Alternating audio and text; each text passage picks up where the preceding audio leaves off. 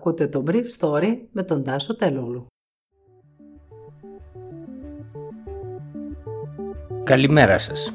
Σήμερα είναι Παρασκευή 11 Ιουνίου 2021 και θα ήθελα να μοιραστώ μαζί σας αυτά τα θέματα που μου έκαναν εντύπωση.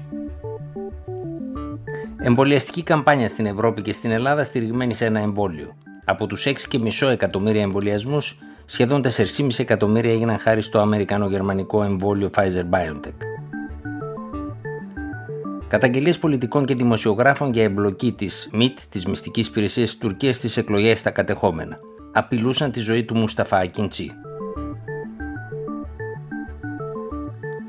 Χθες το βράδυ οι εμβολιασμοί ξεπέρασαν στη χώρα μας τα 6,5 εκατομμύρια και παρά τη γενική απεργία έγιναν χθες πάνω από 100.000 εμβολιασμοί. Πάνω από 300.000 έχουν γίνει με το εμβόλιο του Johnson Johnson, πάνω από ένα εκατομμύριο με εκείνο της AstraZeneca, άλλες 350.000 με αυτό της Moderna. Με απλά λόγια, 4,5 εκατομμύρια εμβολιασμοί οφείλονται σε ένα εμβόλιο, αυτό της Pfizer BioNTech. Πρόκειται για τα 3 τέταρτα των εμβολιασμών της χώρας. Αυτό δείχνει πόσο η Ελλάδα και η Ευρώπη εξαρτώνται από την Αμερικανογερμανική κοινοπραξία, μια σχέση που οικοδομήθηκε και εξαιτίας του γεγονότος ότι η κοινοπραξία αυτή ήταν πιο συνεπής στις παραδόσεις της. Η Αμερικανογερμανική κοινοπραξία παραδίδει 534.000 δόσεις την εβδομάδα στην Ελλάδα και έχει παραδώσει μέχρι τώρα πάνω από 5 εκατομμύρια δόσεις. Το Πανεπιστήμιο του Ζάρλαντ στη Γερμανία ανακοίνωσε χθες σε μια μελέτη που δεν έχει ακόμα γίνει peer reviewed, δηλαδή δεν έχει περάσει από τη βάση των άλλων επιστημόνων που δεν συμμετέχουν σε αυτή, ότι η δεύτερη δόση με το εμβόλιο της Pfizer όσων έχουν εμβολιαστεί σε πρώτη δόση με AstraZeneca προκαλεί ικανοποιητική ανασωοπόκριση.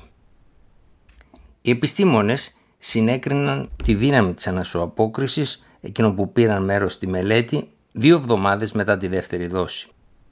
Και δεν το έκαναν αυτό μόνο για τα αντισώματα που αναπτύχθηκαν, αλλά και για τη λεγόμενη κυταρική ανοσία.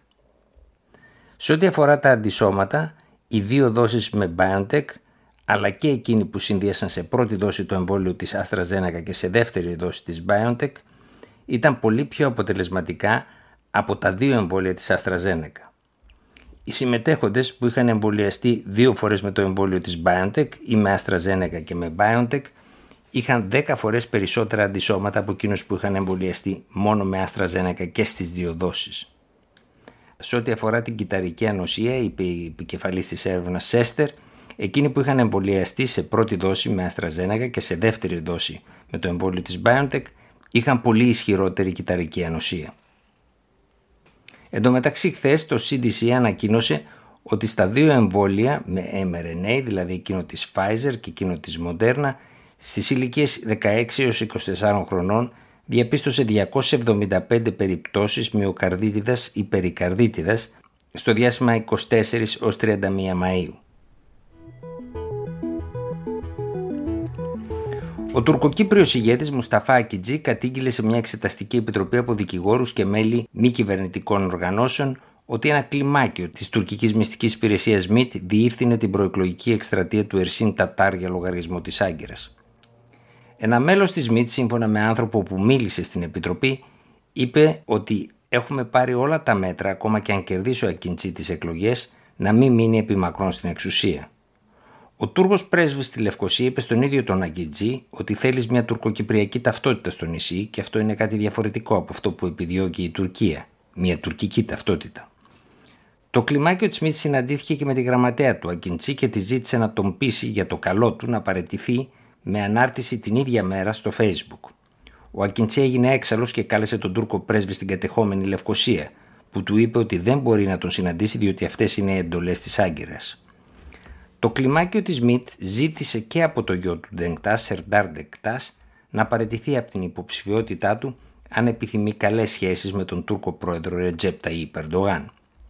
Τρεις δημοσιογράφοι κατήγγειλαν ακόμα στην Επιτροπή ότι απειλήθηκαν να εγκαταλείψουν την εκστρατεία του Ακιντσί που θα έπρεπε κατά τους πράκτορες της ΜΙΤ να ζητήσει άσυλο στην Αμερική, καθότι ήταν πράκτορας της Αμερικανικής κυβέρνησης και εχθρός της Τουρκίας.